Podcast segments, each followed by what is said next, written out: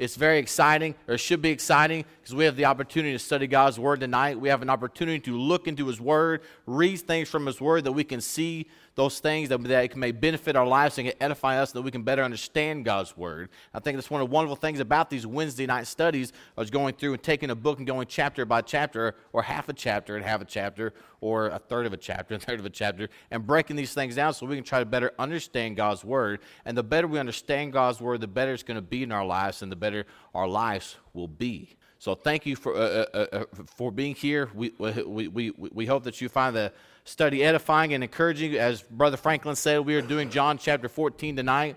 I got to do John chapter 13, and normally this doesn't ever happen. I did the last chapter, I get to do the very next chapter, so I don't have to refer to Ian or Aaron's like, if you recall what I said last time. So we get to go from 13 to 14, so hopefully those thoughts are collective there. I've got all the verses up here on the board. We're going to be studying from the King James Version. Also, I want to make note that yesterday I had a tooth pulled, so I've got stitches in my mouth and things going on like that. So if I mumble or if I don't sound clear, it's because I'm trying to not open my mouth real wide. But I'm very excited, so it's probably going to happen anyway, so I'm just going to be sore. But just I hope that I speak clearly enough and that you understand the things I want us to understand tonight. But to recap from John chapter 13, I don't have these verses up here on the board. If you have a Bible with you, I encourage you to follow along. Turn with me to John chapter 13, verse 31. I want to kind of make sure we have our mindset where we understand where Jesus and his apostles were and where we kind of left off in John chapter 13, because these next chapters going from 14 to 15 to 16 to 17 kind of have a whole bunch of comfort, a whole bunch of teaching, and they kind of go together there. So I want to make sure that we remember where we left off last chapter. John chapter 13, verse 31, the Bible says, therefore, when he was gone out, that's Judas Iscariot, is now gone to go do what he's going to do. He's left that dinner there. It says, now is the Son of Man, Jesus speaking. Jesus said, now is the Son of Man glorified, and God is glorified in him. If God be glorified in him, God shall also glorify him in himself, and shall straightway glorify him. Little children, yet a little while I am with you. Ye shall seek me, and as I said unto the Jews, whether I go, you cannot come. So now I say to you, a new commandment I give unto you, that ye love one another as I have loved you, that ye also love one another. By this shall all men know that ye are my disciples, if ye have love one for another. So Jesus is saying there, he's like, God is about to be glorified. The Son of Man is about to be glorified. He's about to go be crucified on the cross. And that's what he's telling them. And he's preparing them. And he's kind of letting them understand this is about to happen. And I'm just letting you know that these events, this purpose of me being here is about to be done on the cross. And I'm about to be crucified. And it says, I give you a new commandment. Not that love was new, but love to the degree of Christ. Love each other as Jesus has loved them, as Jesus has shown that love for his apostles, his disciples. You do that for the same. And I think that part of that purpose is because Jesus is about to go, and they need each other. So they said, be with each other, love each other, and follow the example of love that I have given you, because he's about to go to the cross. And then we see Peter and his question, and Peter's going to deny him three times. But that's kind of where we left off, is he's still speaking with his apostles there. So as we study John chapter 14, remember who he's talking to, and the context of this chapter is Jesus speaking to his apostles. His apostles are asking him questions, and he's answering those questions and teaching and talking to his apostles there in John chapter 14. And we haven't moved one bit, but I wanted to make sure that you knew that we were still in Jerusalem. So I want to make sure this map was up here. Everybody likes it. Ian loves it. Miranda loves it. Map is here. So we are still in Jerusalem, and we're going to be in Jerusalem here in this area pretty much throughout the rest of this book. We'll move around some, but pretty much in this area.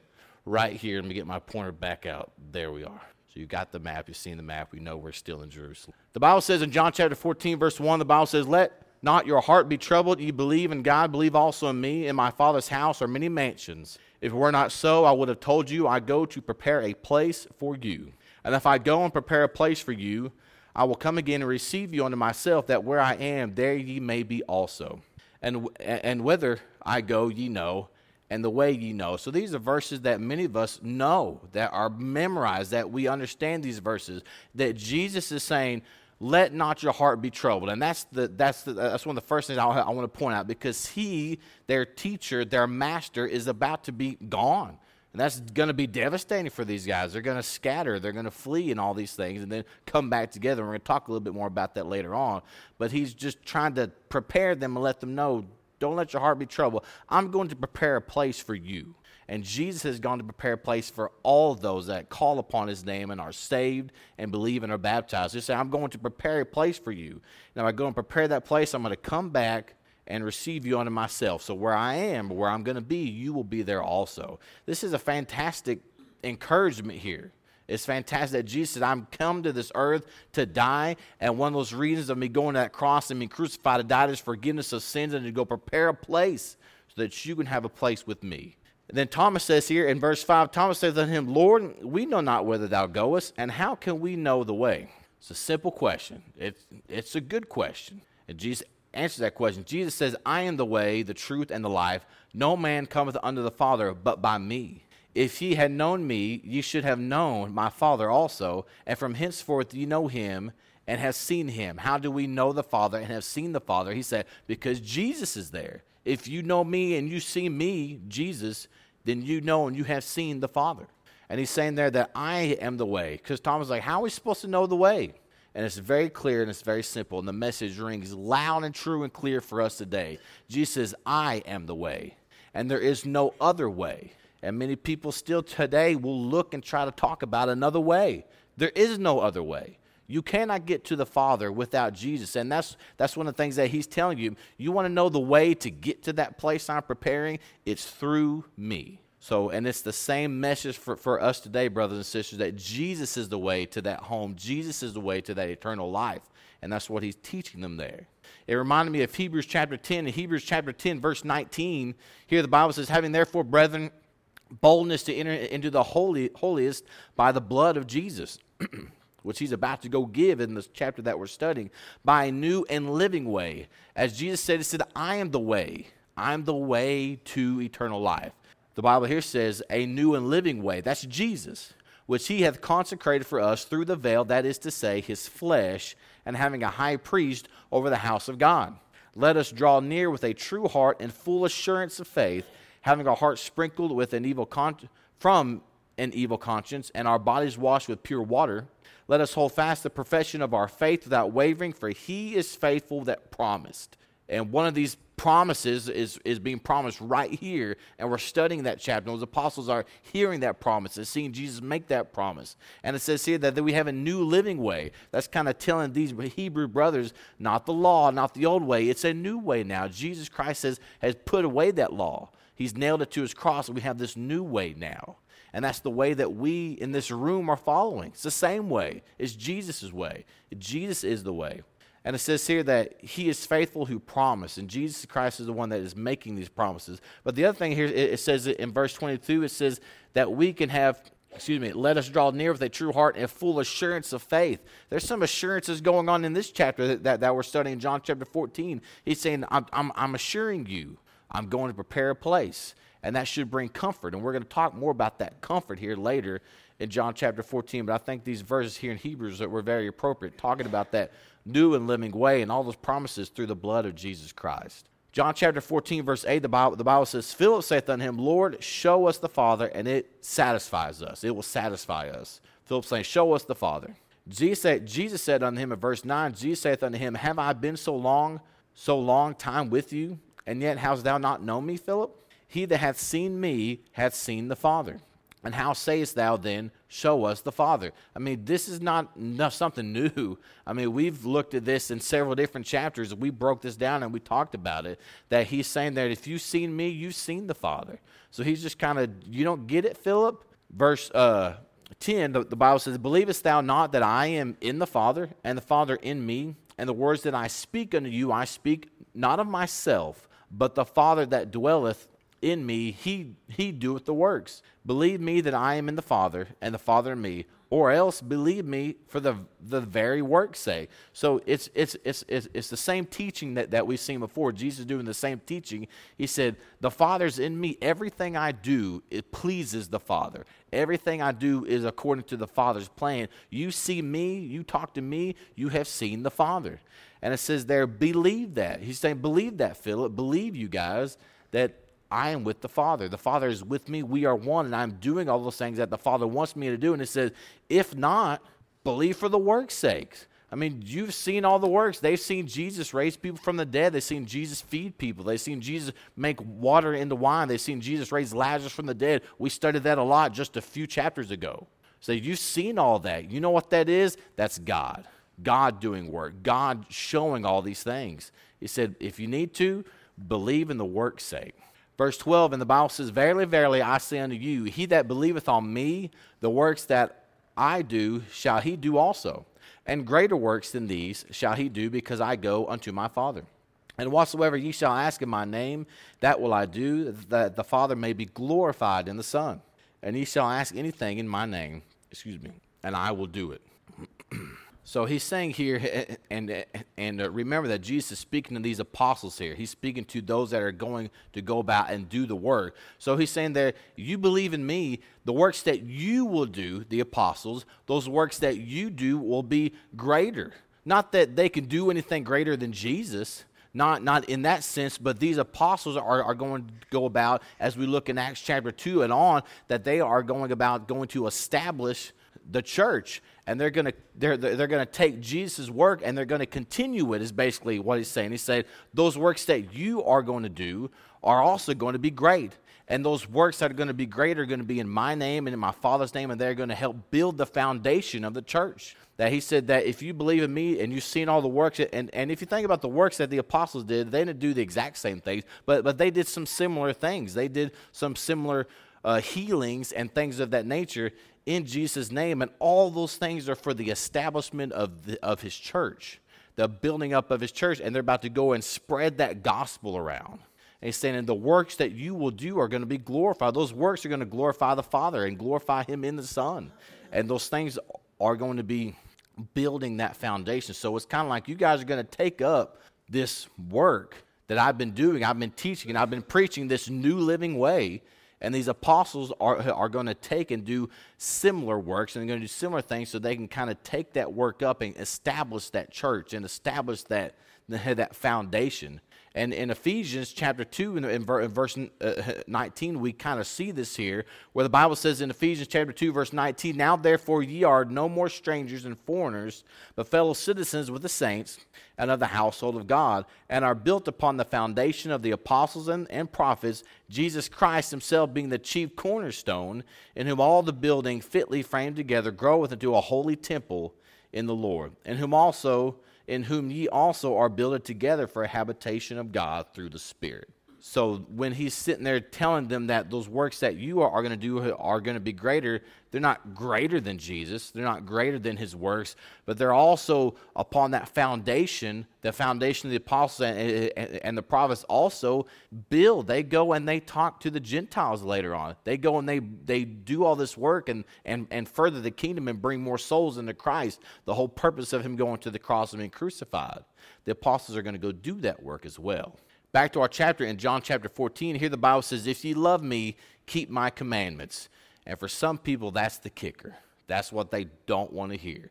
If we said, if you believe in Jesus and you love Jesus, there you go. But Jesus himself is the one that says, if you love me, keep my commandments. So it says there, if you love me, keep my commandments, and I will pray the Father, and he shall give you another comforter or helper, that he may abide with you forever. Even the Spirit of truth, whom the world cannot receive, because it seeth him not, neither knoweth him, but ye know him, for he dwelleth with you, and shall be in you. And I will not leave you comfortless, I will come to you. So this is some more assurance. This is a more, don't be troubled, because I'm about to go, I'm about to be gone. But he's saying, I will pray for the Father, and he will send you a comforter, or a helper. That's the Holy Ghost, the Holy Spirit, which they're going to establish that just a little bit later on in this chapter. But he's saying there, and he will abide with you. And he makes that comparison of the world and the way, so to speak. He said, the world can't receive him. The world doesn't know him. The world is evil. The world is under the god of this world, or the prince of this world, which we're going to talk about later on too. They have nothing to do with the Holy Ghost or the Comforter, or the Spirit as well. He said, but I'm going to bring, or the Father's going to give you that Comforter, and he's going to help you as we study on a little bit more. We're going to come back to that and study that more later on in this chapter. And he's going to give you teaching, and he's going to give you remembrance, and he's going to help you. But also says, I will not leave you comfortless. If you look up that word comfortless, it also means orphans, or it means I will not leave you orphans. I mean, I'm going to be gone. I'm about to be crucified and die, but I'm going to come back. And also the Comforter is going to come to you, and he's going to help you. So he's saying, I'm not going to abandon you. I'm not going to leave you hanging, or any of those type of terms. He's saying, I will come back, and I will come unto you, and also the Comforter is coming. So to me, it's more encouragement there. Like, it's going to be bad, or it's going to look bad, but don't let your heart be troubled, guys. He said, I will come back to you, and the Comforter and the Helper will also come to you as well. And this is necessary. Sometimes it doesn't seem like it's necessary, but it is. I'm going to jump ahead in our study here and read a verse from John chapter 16. John chapter 16, verse 7, the Bible says, nevertheless, I tell you the truth, it is expedient. That means it is of an advantage to you, for you, that I go away. For if I go not away, the Comforter, or the Helper there, will not come unto you. But if I depart, I will send him unto you. So he's saying there, for one, these things need to be done because this is what the Father wants me to do. I'm going to go to that cross. I'm going to be crucified for the sins of the world. But he said, if I do, it's still of great advantage to you. It's expedient because the Comforter gets to come now. And he's going to help establish you. He's going to help teach you. And he's going to help bring all these things into remembrance so that we can start working on the kingdom. So we can start building the church and bringing souls, thousands of souls unto you. So it is needful. John chapter 14, verse 19. And the Bible says, yet a little while, and the world seeth me no more. But ye see me, because I live, ye shall also live. At that day ye shall know that I am in my Father, and ye in me, and I in you. He that hath my commandments, and keepeth them, he it is that loveth me. And he that loveth me shall be loved of my Father, and I will love him, and will manifest myself to him. Anytime we think of our children and then we think of parents or a father, they want love. That's what my children want. That's what I want. And here he's saying those that love my commandments, or those that keep my commandments, love me. If you say that you love Jesus Christ and you do not keep his commandments, that's not what's being said here. Say, those that keep my commandments are those that love me. And if you love me, then you will also be loved, and you will be loved by the Father. So if you love me and you keep my commandments and you do those things and you love each other so people know that you are my disciples, he said, then you will get that love. But it also says that I will manifest myself to him, or manifest myself to the one that is keeping my commandments, that is showing that love. Skipping back up, so I'm kind of getting ahead of myself, where it says there, that like a little while and the world sees me no more. So that's more talk. That's more letting them know this is coming. It's going to happen. Whether you like it or not, I'm about to go away. But I'm going to live, and you're going to see me because Jesus Christ will be resurrected. And then he says it again, keep my commandments. And I want us to think about that. Do we keep his commandments? Do we love his commandments? Do we obey his commandments? And I mean all the time. Because Jesus says those that are going to get that love are those that keep my commandments. And it reminds me of Psalms chapter 19. Psalms chapter 119, verse 127, therefore I love thy commandments above gold, yea, above fine gold. Verse 143, the Bible says, trouble and anguish have taken hold of me, but thy commandments are my delight. So I want us to take those verses and write them down if you are, and think about his commandments. Because that's what he's telling his apostles there. Keep my commandments. Anyone that loves me, keep my commandments, or will be loved by me and loved by the Father. And I will manifest myself to them. So do we love those commandments above gold? Do we love those commandments even in time of trouble and times of anguish, which these apostles are about to go through, some anguish and some trouble? He said, do you love and delight in my commandments? John chapter 14, verse 22 through 24, the Bible says, Judas saith unto him, not Iscariot, because he's already gone. It's the other Judas. Judas saith unto him, not Iscariot, Lord, how is it that thou wilt manifest thyself unto us, and not unto the world? Jesus answered and said unto him, if a man love me, he will keep my words, and my Father will love him, and he will come unto him, and we will come unto him, and make our abode with him. He that loveth me not, keepeth not my sayings, and the word which ye hear is not mine, but the Father's which sent me. So this more confirming that the words that you hear, it's the Father. I'm in the Father. I'm doing everything that the Father wants me to do. But where it says there that if you look up that word manifest, if you look it up back here where Jesus says, I will manifest myself unto him, and then you look here where Judas says, how will you manifest? It's the same word, and that means to declare or to make known or appear by word or through word. So he's saying there that those that I'm going to manifest myself to are the ones that love and keep my words, love and keep my sayings. And what's amazing is that Jesus Christ will manifest himself to us if we keep his words, if we keep his sayings. We have that word, we have that saying. So it's amazing to me that thousands of years later, people can still read these words and keep these words and love these words, and Jesus will manifest himself. Jesus is the word, and you can see him in that word. So that's amazing where he says there, my word is going to do its job. The words that I'm speaking, the words that are going to be there later. So through that word and the keeping and the loving of that word, I will manifest myself. And then it says, and then me and the Father will come and abode with him. And that means dwell with him. That if you are a Christian and you are doing these things, you are keeping those commandments, said that Jesus said, me and the Father will come and be with you and dwell with you and make our abode with you.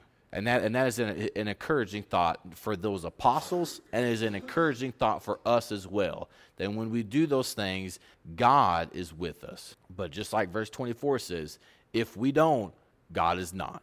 Keep my sayings. John chapter 14, verse 25 here, the Bible says, these things I have spoken unto you, being yet present with you. So I'm still here. I'm present speaking these things to you.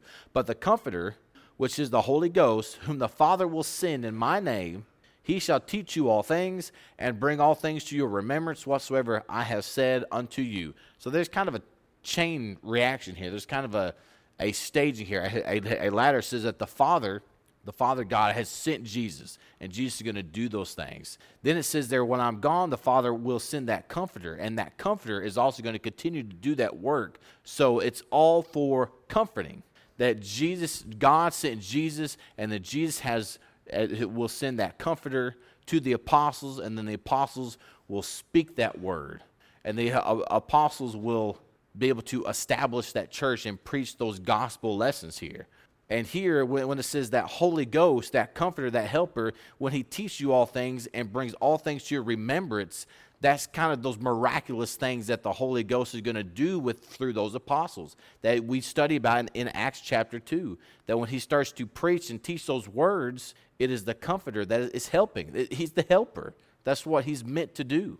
And he is there, and he is helping them. And that Holy Spirit, that Comforter, still gives us the same today. Those words, these words that we're studying, these words in this book can bring us that same comfort. The Bible says here in Romans chapter 15, Verse 4, the Bible says, for whatsoever things were written aforetime were written for our learning, that we, through patience and comfort of the Scriptures, might have hope. Now, the God of patience and consolation, or that's another word for comfort, grant you to be like-minded one toward another according to Christ Jesus. That those things that were written aforetime, like the Old Testament, were to bring us comfort and to bring us under Christ. But to me, there's that connection there that's the same for this New Testament scripture that brings us comfort. It brings us that hope. It brings us that joy, that comfort through the scriptures. And the scriptures is the Holy Spirit. It's Jesus here.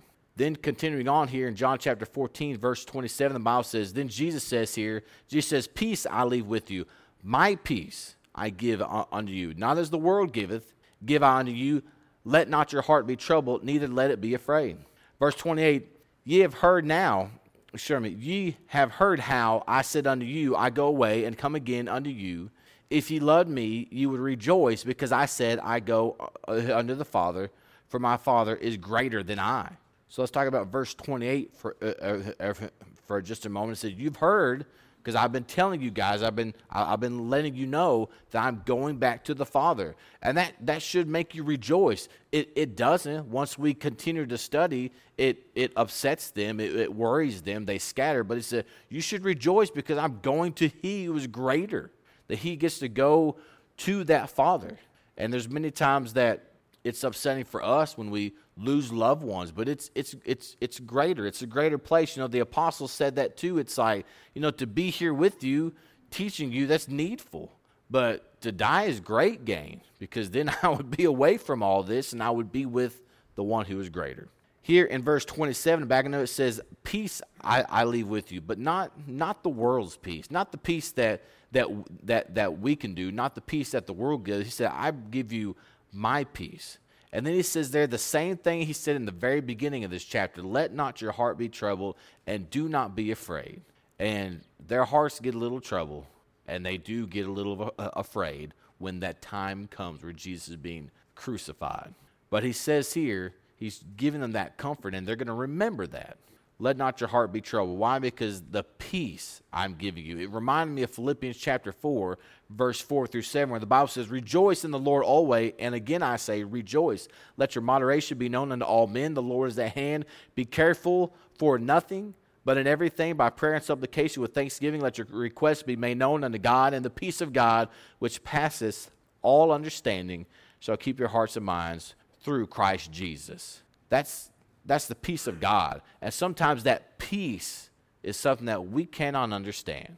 And here Jesus is saying, I'm giving you my peace. And eventually they're going to get that peace, and they're going to understand. It's going to come together for them. It's nothing that we can do. It's what God can do. And it's something that is sometimes beyond us that we can't understand. But I want us to make that distinction. It's not just you and me trying to make peace, which we should be peacemakers. It's Jesus saying, I'm giving you my peace. John chapter 14, closing out here our study of this chapter, where it says here, John chapter 14, these last three verses, verse 29 says, and now I have told you before it come to pass, that when it come to pass, ye might believe. And that's just great, because Jesus said, I'm not hiding anything, guys. I'm telling you what's about to happen. That way, when it does, you'll believe. Verse 30, hereafter I will not talk much with you, for the prince of this world cometh, and hath nothing in me. So here he's saying, I'm going to talk to you. And as a matter of fact, he's pretty much going to talk this chapter and chapter 15 and chapter 16 and chapter 17. But he said, just a little while. It's almost time. And that should get our minds thinking as the rest of this book of John. We are coming to that conclusion of this book. And it says here, because the prince of this world, if you recall from Brother Ian's study in John chapter 12, the prince of this world, just like in 2 Corinthians chapter 4, verse 4, where it says the God of this world, that's Satan, that is the devil who was coming to do those things that Judas is going to do. And it says, he's got no part in me. He hath nothing to do with me. But he's coming, and this is about to happen. Verse 31, it says, but that the world may know that I love the Father. And as the Father hath gave me commandment, even so I do. Arise, let us go hence. That should be extremely encouraging to us, because we already know. These guys at this moment didn't quite comprehend what Jesus was about to go through. Jesus knew exactly what he was about to go through, about the beatings and the whippings and the spitting and the smacking and the hitting and all those things. He knew and he understood.